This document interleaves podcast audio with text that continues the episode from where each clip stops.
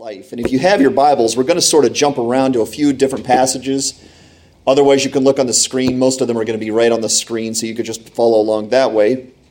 But what's so great about life is the lesson today. But before I get there, do you have any Easter traditions growing up?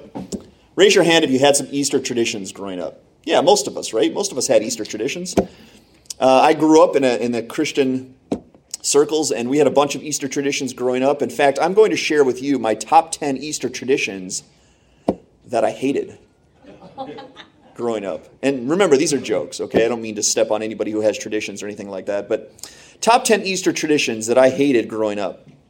And see if you can relate to any one of these. Uh, number one, Easter tradition that I hated was having to hunt for your Easter basket at 6:30 in the morning. Just give it to me. We know it's behind the big recliner. I have already done the Easter egg hunt.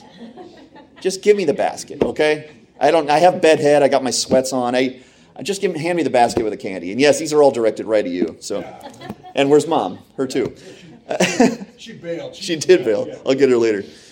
Uh, second tradition that I hated was trying to eat a jelly bean from said Easter basket and mistakenly eating some fake grass instead. Anyone ever do that? Get some of that fake grass in your mouth and choke to death? I still remember the taste of that plastic grass. In fact, what was the purpose of that grass? Are you supposed to pretend like you're from you're getting these things from the yard? I don't really understand that. Uh, that got, that stuff was probably good for flossing, but not for eating. So that was the second tradition that I hated. Number three was having to wear a brand new outfit for church. Anyone still do that? Brand new outfit on Easter Sunday? Luke? Okay. See, back in the day, I didn't like that. So my sisters and my brothers, every year we had to have a brand new outfit. I think if you didn't have a new outfit on Easter, they would kick you out of church. Uh, someone kept track of those things. But the girls would always have some flowery dress and ordeal and maybe a hat. You guys remember that. And the boys would have suits back in the day and clip on ties. Those things were phenomenal. For some reason, the suit was always like two sizes too small. I was so sweaty all day long. I lost like 10 pounds. Another tradition I didn't like. A number four tradition I didn't like was that you had frigid temperatures in the morning and then stifling hot temperatures in the afternoon. What is it about April? So on Easter Sunday, typically I would get frostbite and heat stroke in the same day. That was annoying as well. How about this one? Taking family pictures outside on Easter is a law. You have to stand in front of something blooming, some flowery thing. And my mom always had this tradition. She wanted us to stare directly into the center of the sun. So every picture were like this, you know, like vampires. And uh, so every picture we had to stare directly into the center of the sun, and I still see spots when I close my eyes. My vision struggles. So that's another one I didn't like. Here's another one long winded Easter Sunday sermons. Come on, Pastor. Cut to the chase. My clip on tie is cutting off my breathing. I don't want any amens right there, so just hold, hold, hold your tongue. How about this? Number seven was having to wait until grandma comes over to see you in your new Easter outfit before you can take it off and get back into your sweatpants. Grandma doesn't need to see my Easter outfit. She's going to see the pictures of me staring into the sun. Can I take this off and get back into my sweats? Grandma doesn't even remember my first name. So that was another tradition I didn't like. Calls me Travis. Uh, number eight tradition ham. I hate ham. That thick texture and the green beans next to it. Whose idea was that? Where's the pizza? Can we have one holiday with pizza as the main course? No, we had to have ham every single Easter Sunday. And then number nine, even worse, ham leftovers. As if ham wasn't good enough, you had the ham leftovers. And uh, eating ham leftovers was like surviving a hanging and then going to the electric chair. So thanks for that. I joke, everybody. Ham's okay. It's really not. And number 10, top 10 Easter tradition that I hated was no Christmas presents to open. Now, I saw you guys had some presents for your kids. That was smart. But growing up, uh, the jelly candy was not that good. You know, not that not something to write home about. I wanted presents. Where are the presents on Easter? You know, Christmas is about Jesus too, but we get presents. Break out the presents, parents. Come on. Stop being so cheap. I'm just teasing. I'm a parent. I'm a cheap one. I wonder if you had any traditions. One of the traditions that we often had too was speaking about the resurrection, right? That's a good tradition. That's a really good tradition. That's a tradition we're going to keep here at Wyoming Valley Church, and we're going to talk about today what is so important or what is so great about life. What is so great about life? I want to take you to a passage in John 11 that I've referenced before on Easter, and I'm not going to read through the entire account, but in this passage, it's quite unique. Jesus has a friend whose name is Lazarus, and he heard word that Lazarus was sick. And by the time Jesus gets to Lazarus, Lazarus has already passed away. So Lazarus has already died, and it's been four days since his death. So Jesus meets Lazarus' sister on the path to the way to get to where Lazarus is laid. And she comes to Jesus, and she's very thankful that Jesus comes, but she's also rather confused because Lazarus is dead. He's been dead for four days. And she's kind of telling Jesus, listen, thanks for coming, Jesus, but you don't really need to come now. It's a little too late. He's been dead for four days, so you don't really, you're not no longer needed here anymore, Jesus. In John 11, 25 to 26, this is Jesus' response to Martha. He said, I am the resurrection and the life. Whoever believes in me, though he die, yet shall he live. And everyone who lives and believes in me shall never die. Do you believe this? If you know the rest of the account, Jesus goes to Lazarus' tomb and he says, Roll the stone away. It's very eerily similar to what happened with Jesus. But Jesus goes up to the tomb of, of Lazarus and he yells into the tomb, Lazarus, come out and the dead man walked out. It's a really powerful story. It's a very good parallel for Easter. We're going to use that as the springboard today to talk about the question what's so great about life? What is so great about life? Now, we've been doing a several week series, as I mentioned, called All In at Wyoming Valley Church. And we've looked at what it means to be all in for Jesus. What does that mean? What does that look like? Why is that important? Why should we give our entire lives to Jesus? See, the great thing about the Lord is that He never asks or commands us to do anything that He wasn't willing to do for us. In one of my absolute favorite passages in all of Scripture, the Apostle Paul tells us that Jesus first denied Himself, took up His cross, and followed God's plan to save you and I. And as we've looked at in our series these past several weeks, Jesus said this phrase to us He said, Deny yourself, take up your cross, and follow me. But remember, he never asks us to do anything that he wasn't willing to do himself. So look at this passage. Actually, it's not on the screen. I wish it was. Listen out loud or go to Philippians 2 in your own Bible. Philippians 2, I'm going to read verses 5 to 11. Listen to the language. It says, Paul speaking, he said, Have this mind among yourselves, which is yours in Christ Jesus, who, though he was in the form of God, did not count equality with God a thing to be grasped or held on to, but he emptied himself by taking the form of a servant, being born in the likeness of men. And being found in human form, he humbled himself by becoming obedient to the point of death, even death on a cross.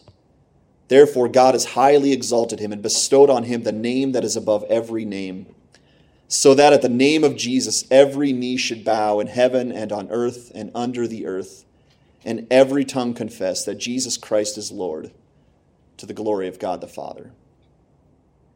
Today is Easter Sunday, or Resurrection Sunday, some people call it. And it's the day that we typically celebrate that Jesus died for our sins, but that he also didn't stay dead.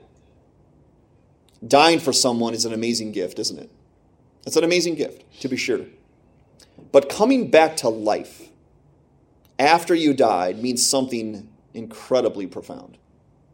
Now, if Jesus only died for us, that would be great, and we would celebrate his sacrifice. And we'd be thankful that Jesus died to spare us from an eternity in a godless hell. We would be thankful for that. We would celebrate that.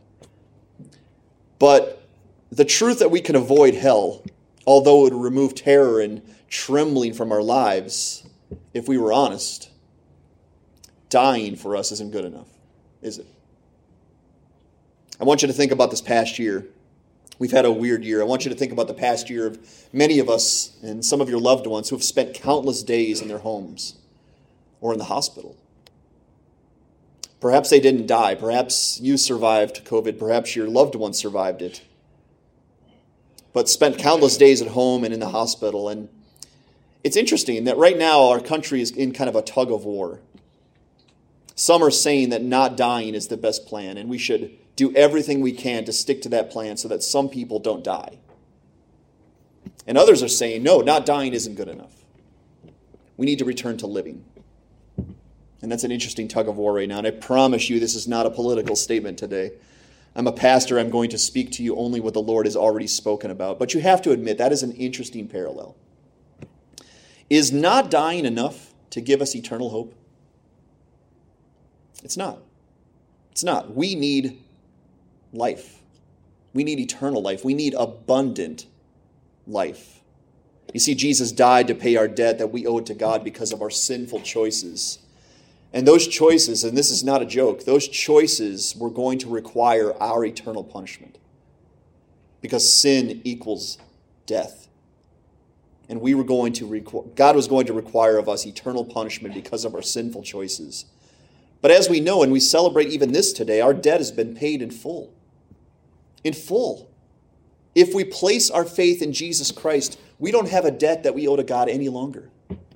We don't have to die and spend an eternity away from our Creator if Jesus Christ is our Savior.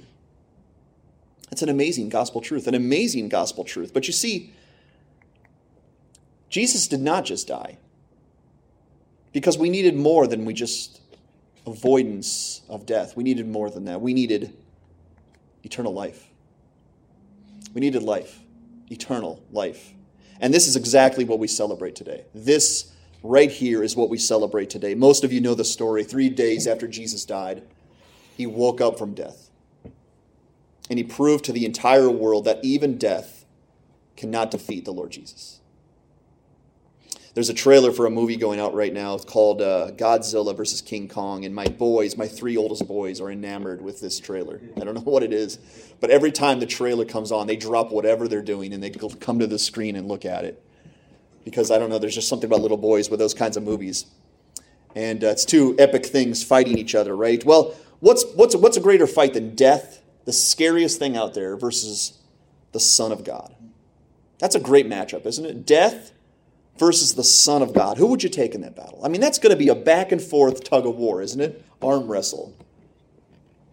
But it wasn't. Jesus, without any struggle, three days later woke up from death, as if death had no grip on him whatsoever. I've stated this before on Easter, but uh, it's interesting to me that there are a lot of famous graves of famous people in the world, aren't there? Maybe you guys have visited some of those. There's a lot of famous graves of famous people in the world. But there's only one grave in history that's made famous for who's not buried in it. One grave in the history of the world is famous for who's not there. There's nobody in it. Isn't that interesting? And the truth that Jesus conquered death also proved another thing to the world that avoidance of death is not the only gift that Jesus is offering us. He offers us life, He offers us eternal life. If we follow Jesus and have faith in Him, we get two amazing gifts.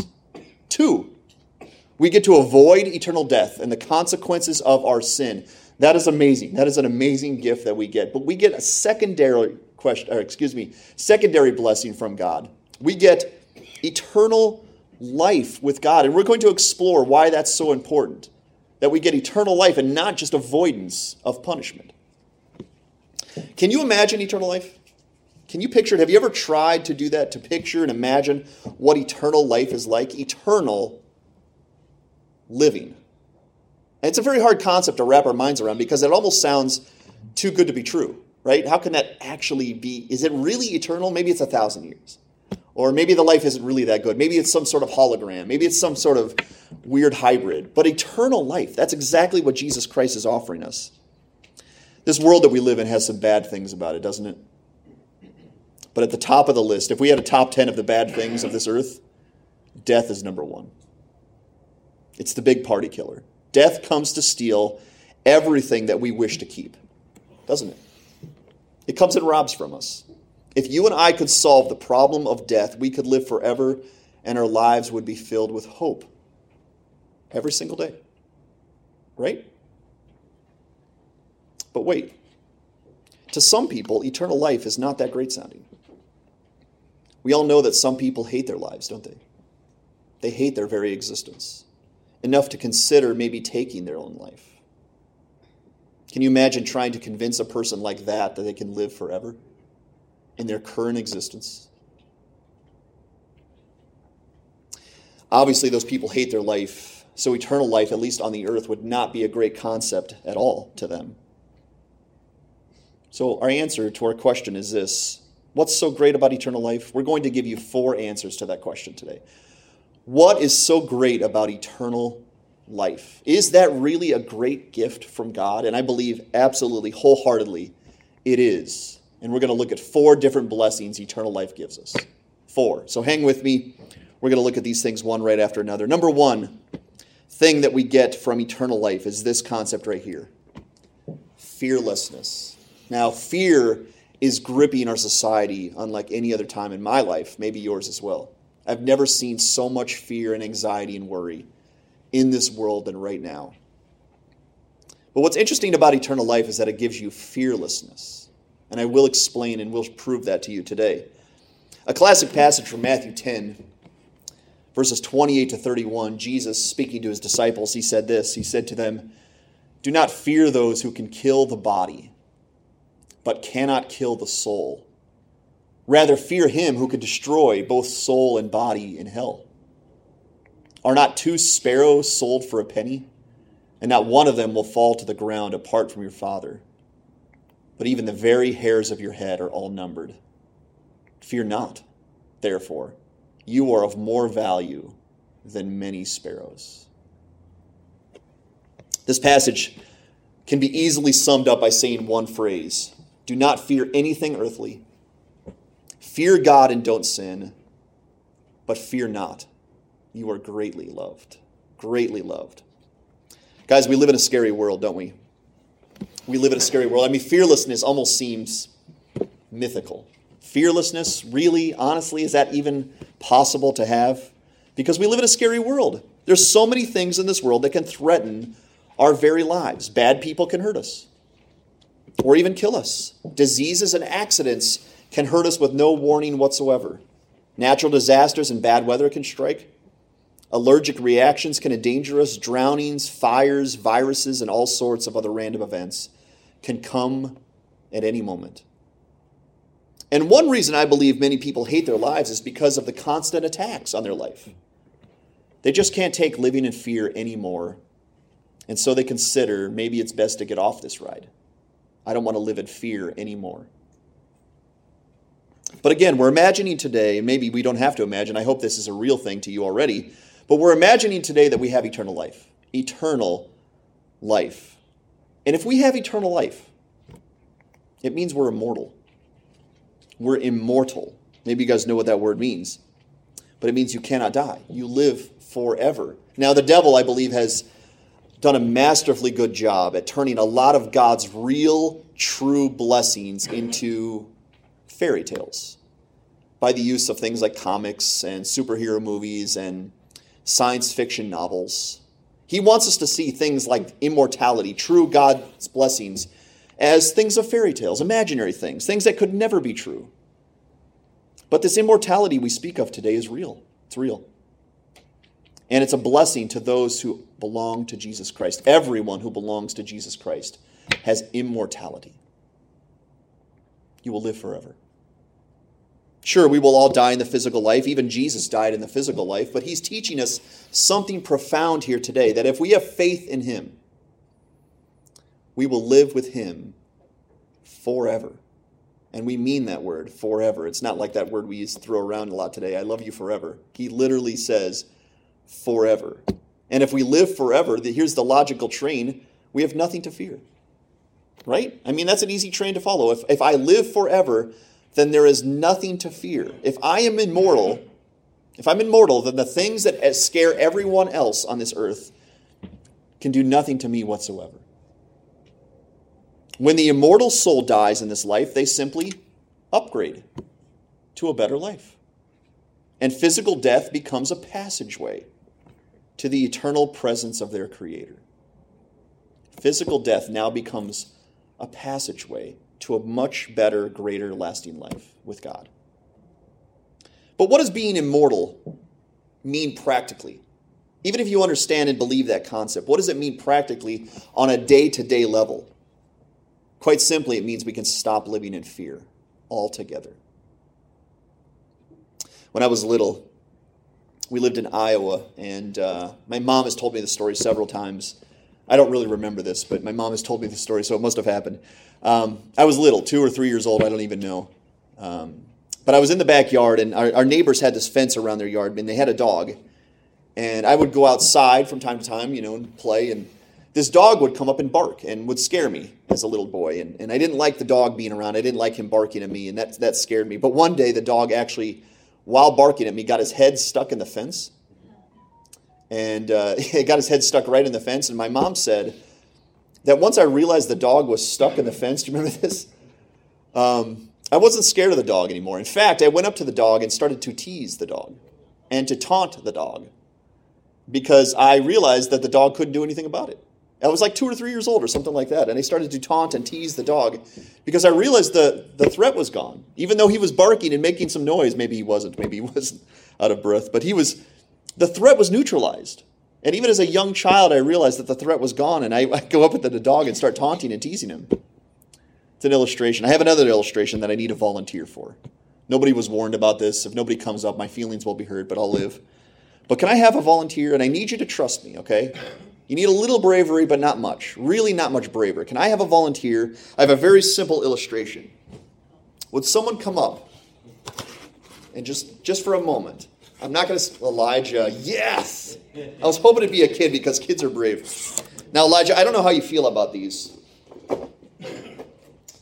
Um, inside here, it's very small, but it, it's a snake. Are you okay with snakes? Sure. Just, anyone else? I would never do this.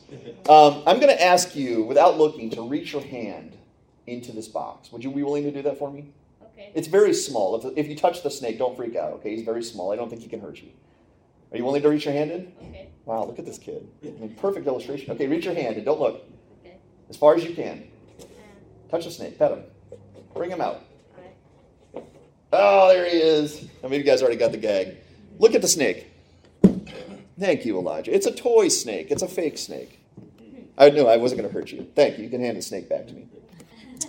Um, in that silly illustration, I got the snake from the children's room. My mom used it for something. But um, I, I thought that was another interesting illustration. Don't you wish the scary things in this life were like the dog stuck in a fence or the fake snake that can't hurt you? They look scary, they can make some noise, but they cannot hurt you. They cannot harm you. Well, that is exactly what eternal life with Jesus grants us. We are safe, safe in the arms of Jesus Christ because your Lord died and rose again from death. And he's proving to us today that if he can and we follow him and we belong to him, so will we. Remember the passage from John 11 I am the resurrection and the life. Whoever believes in me, though he die, yet shall he live. And that's a promise from our God and our Savior. In fact, this is the very picture of baptism. If any, any of you have been baptized before, this is exactly what the picture of baptism is. When someone is lowered into the water, it symbolizes death and burial. And as soon as they're brought out of the water, it symbolizes new eternal life with Jesus. If you've been saved from your sins and baptized into the Spirit of God, then you are one who has eternal life today. You're immortal. And there is therefore nothing, and I repeat, nothing that can harm you that is not part of God's wonderful plan to bless you for all eternity. Nothing can harm you. Nothing. It's like the fake snake or the dog stuck in the fence. You cannot be harmed unless it's part of God's plan to bless you for the rest of eternity. But let's turn this on the end here. What if we didn't have eternal life? What if we didn't have life beyond the grave? What if we didn't have any hope beyond the world and the life that we're living right now? But instead, our fragile life is on the clock. And every single day and every single moment, we move closer and closer to the end of losing everything we have. Most of the world experiences this. And I can't imagine how they do that. Wouldn't you be scared of everything?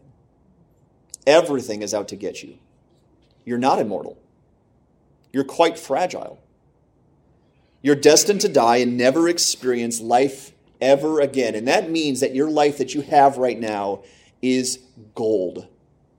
And it also means it is absolutely terrifying to live because you might lose it at any moment. What every one of us desperately needs is eternal life, guaranteed by the God of cre- all creation. And the one who can grant you eternal life is the very one who defeated death himself. That's the one offering you eternal life today. Death came for him. He died. He was buried in a tomb, and it looked as if death defeated Jesus, like death defeats everybody. Death got another one. Death was undefeated. But three days later, Jesus arose again to eternal life, never to die again. And this Jesus is the one promising you eternal life if you will hand your life now over to him. And this is absolutely an amazing gospel truth. He proved that Jesus Christ has the keys to eternal life. Now, if he would have said it, that would have been powerful enough. The Son of God promises you eternal life. But he didn't just say it, he proved it. There were 500 witnesses that would attest to it. I mean, imagine a courtroom setting with 500 people coming in one after another saying the exact same thing. He died, and three days later, I saw him again. He's alive. 500 people in a row. That's a powerful testimony. He proved that he has the keys to eternal life, and that's the first blessing of eternal life is fearlessness. And I want that. And I want that for you. Let's keep moving. Second thing we are promised if we have eternal life is that we are the richest we could possibly be. If we have eternal life, we are the richest we could possibly be. We don't need anything else. We have no needs. One of my absolute favorite passages of all, in all of Scripture is Matthew 13, verses 44. Jesus speaking, he says in a parable, The kingdom of heaven is like treasure hidden in a field which a man found and covered up. Then in his joy, he goes and sells all he has and buys that field. The kingdom of heaven is like treasure hidden in a field. When a man understands that, he goes and sells everything he has and he buys the field. Why would he do such a thing? Because the return value of the treasure in the field is worth so much more than anything he owns. He needs nothing else. If I have the treasure, that's all I need. When you and I be- receive eternal life with Jesus Christ, we become the envy of the world. The concept of eternal life seems far fetched to the world. It does. But what if someone actually had it? What if you actually had eternal life and you could prove it? How rich and wealthy would a person be who possessed eternal life? Each and every day that passes, that person is not one step closer to the end of their life than they were 40 years ago. And I picked 40 because that's my age. Their life can never end, and they'll always be loved by God. Could you put a price tag on eternal life? Could you put a price tag on eternal life? Would you rather have a mansion, a yacht, a sports car, or eternal life? That's an easy one, right? That's an easy no brainer quiz. Of course, you would rather have eternal life. A person with a mansion is going to die and lose the mansion. A person with a yacht or a sports car will die and will lose their yacht or their sports car. But a person with eternal life can never, ever lose their most valuable treasure. Never. Making eternal life the present of all presents. You do get presents on Easter. And there it is. I think another reason people seek to end their own life and their own existence is because they don't think their life is valuable. But what about a person who is a prince or a princess in the kingdom of God, who is loved and protected by that God? What about that kind of person? That person, their life is so rich, so abundant, and so valuable that anyone who receives that kind of purpose is so blessed, blessed beyond comprehension. Now, I want you to humor me. Make a list, either in your mind or physically on paper. I want you to make a list of the top things that people want out of this life, okay? Five or ten. And after you make that list, I want you to compare those things to what I have in Jesus Christ, my eternal life. Make a list of the top five or ten great things that people want out of this life, and then compare it to my eternal life. Who's richer? Who's richer?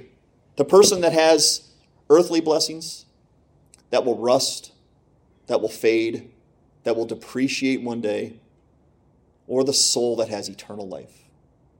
And again, that's another easy one. By doing this little exercise, this little calculation, you will quickly understand that the value of such a blessing is eternal life.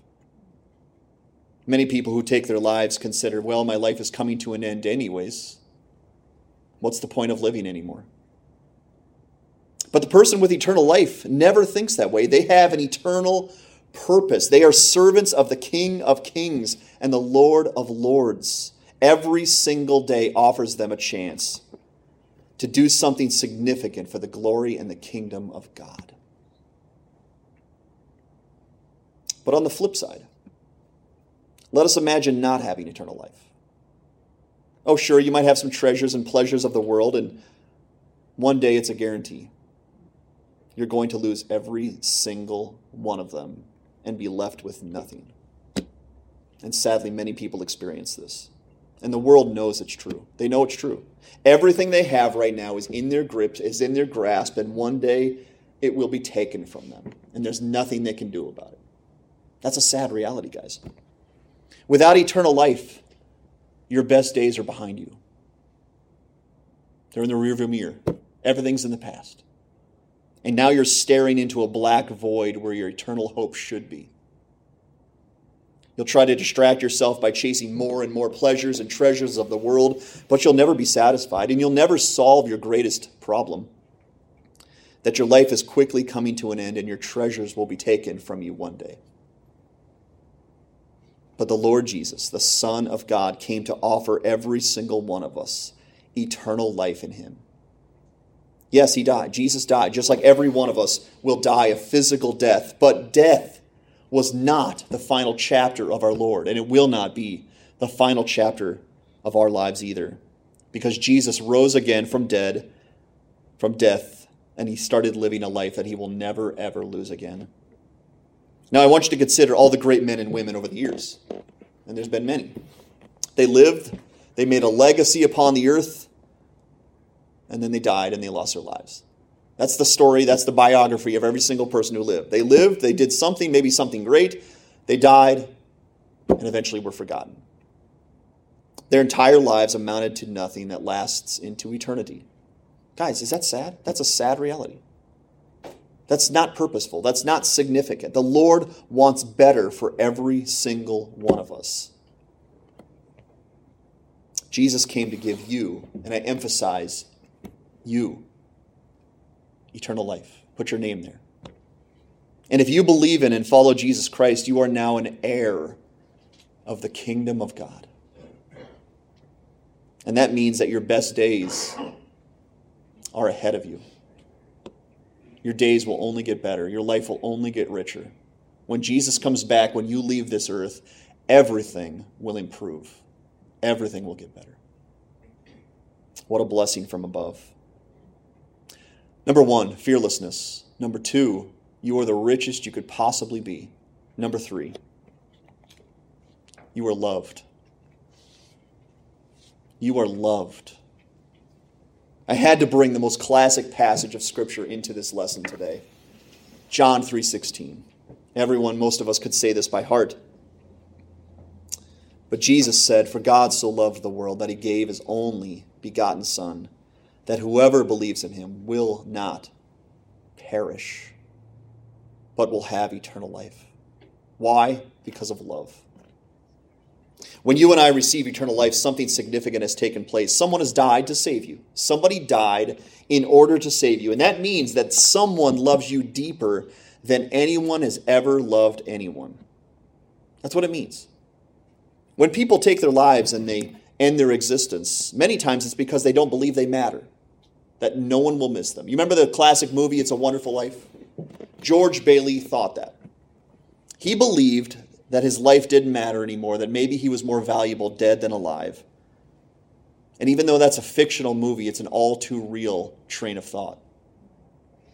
People aren't loved, or they don't believe they're loved, and that thought fills them with utter hopelessness. Nobody cares if I live, so why not just die? But when Jesus offers you eternal life, He shows you the wounds in his hands and his feet, where the nails were driven into his flesh to hang him on a cross for your sins. And these wounds means that Jesus loves you. You were worth enough to Jesus that he considered it a no-brainer to die for you because he doesn't want to imagine an eternity without you. Seriously, that's what it means. He doesn't want to imagine eternity without one of his creations. And if Jesus went to the lengths of dying on a tree so that he and you might be together forever, very simply, you are loved more than anyone ever could be. You matter to God. To God. Now try to wrap your mind around the fact that you were loved by God. You may not matter to the rich and the famous and the powerful people of the earth, but it doesn't matter if you were loved by God. You were loved so much that the King of Kings hung on a tree to keep you and him from being apart for the rest of eternity. He died to bring you home where you belong. And if you are filled with that much love, and you are, by the God of all creation, then you should be filled with joy and with confidence because you're loved.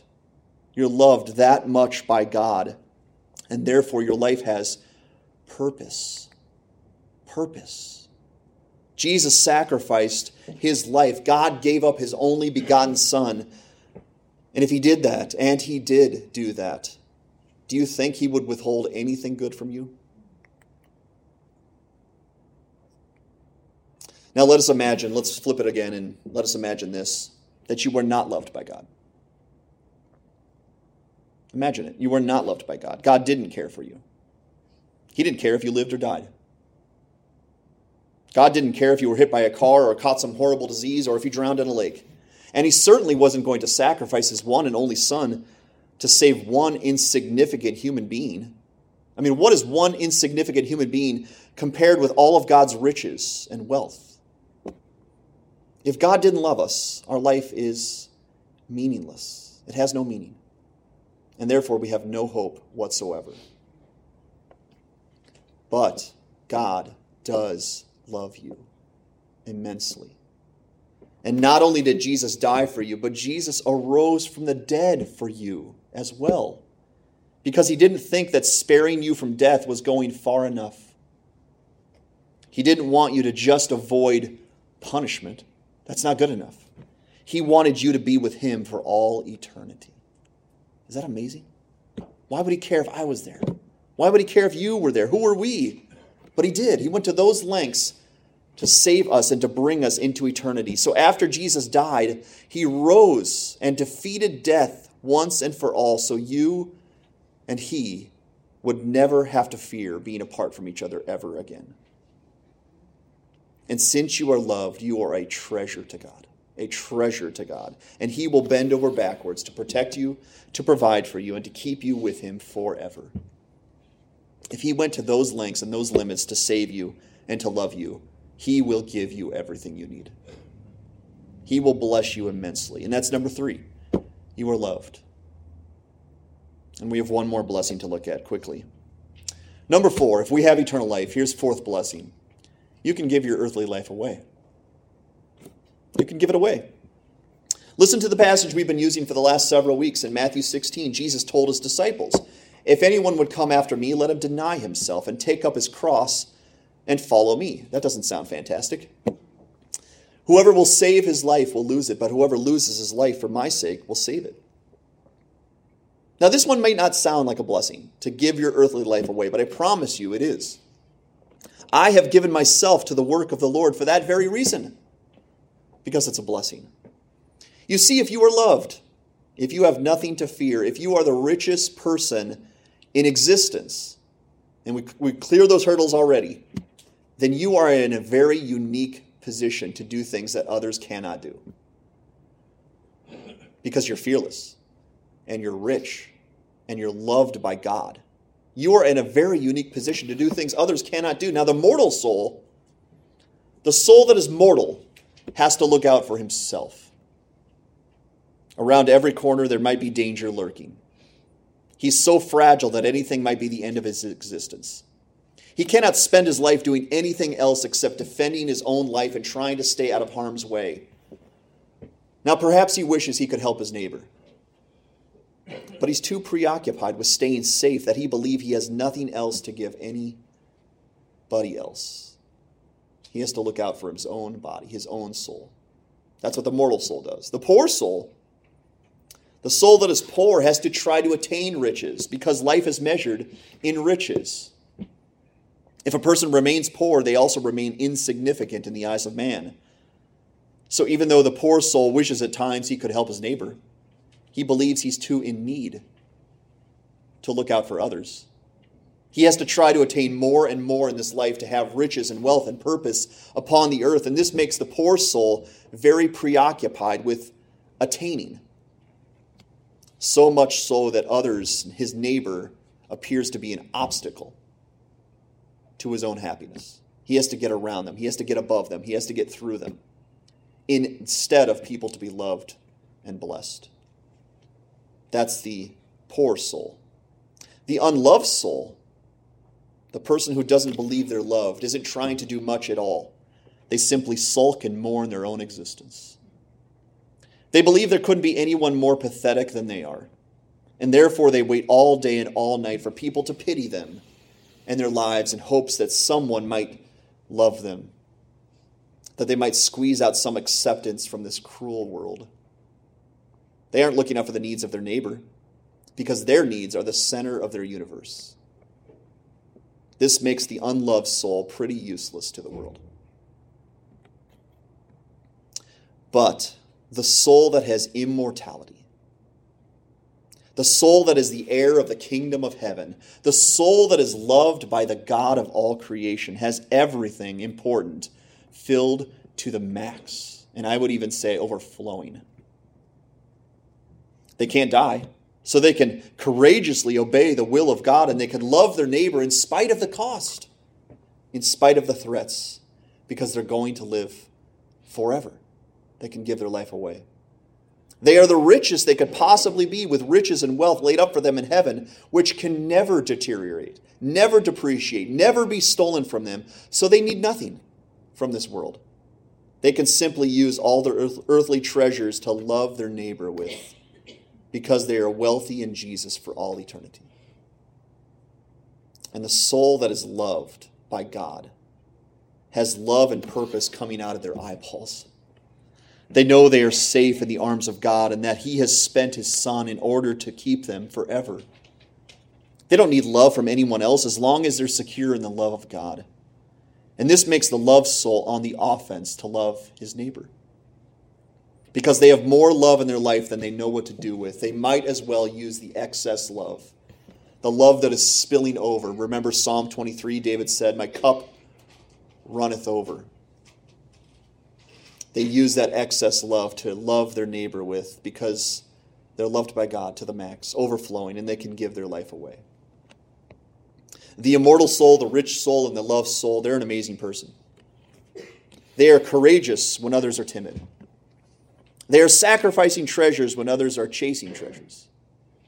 They are loving others when everyone else is seeking to be loved. Quite simply, they are the perfect God crafted soldier for the kingdom of God. Even the devil has his hands full with that type of soul because they have no weaknesses to exploit.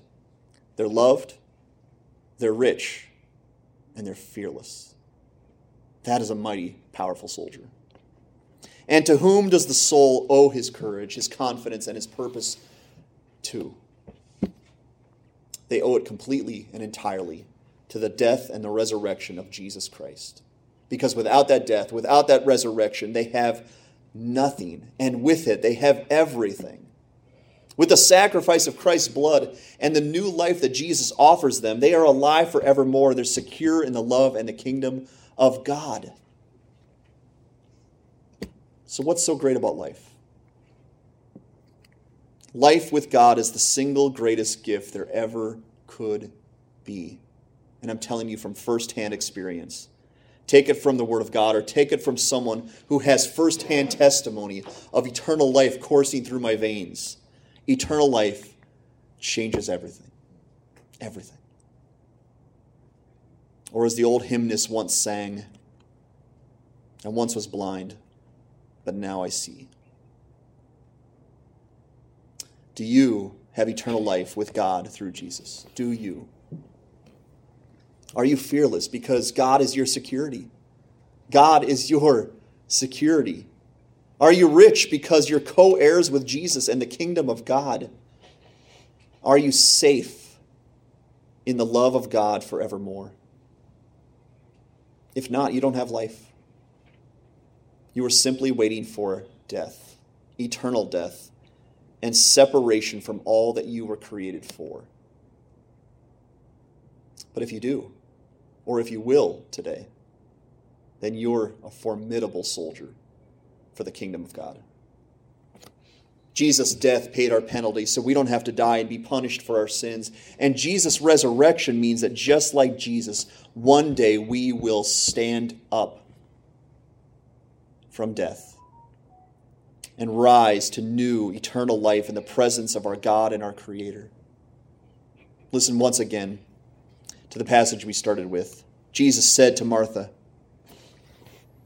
I am the resurrection and the life. Whoever believes in me, though he die, yet shall he live. And everyone who lives and believes in me shall never die. And he said to Martha, Do you believe this? And I say to you today, Do you believe this? If you don't know Jesus today, your job is very simple believe. Believe.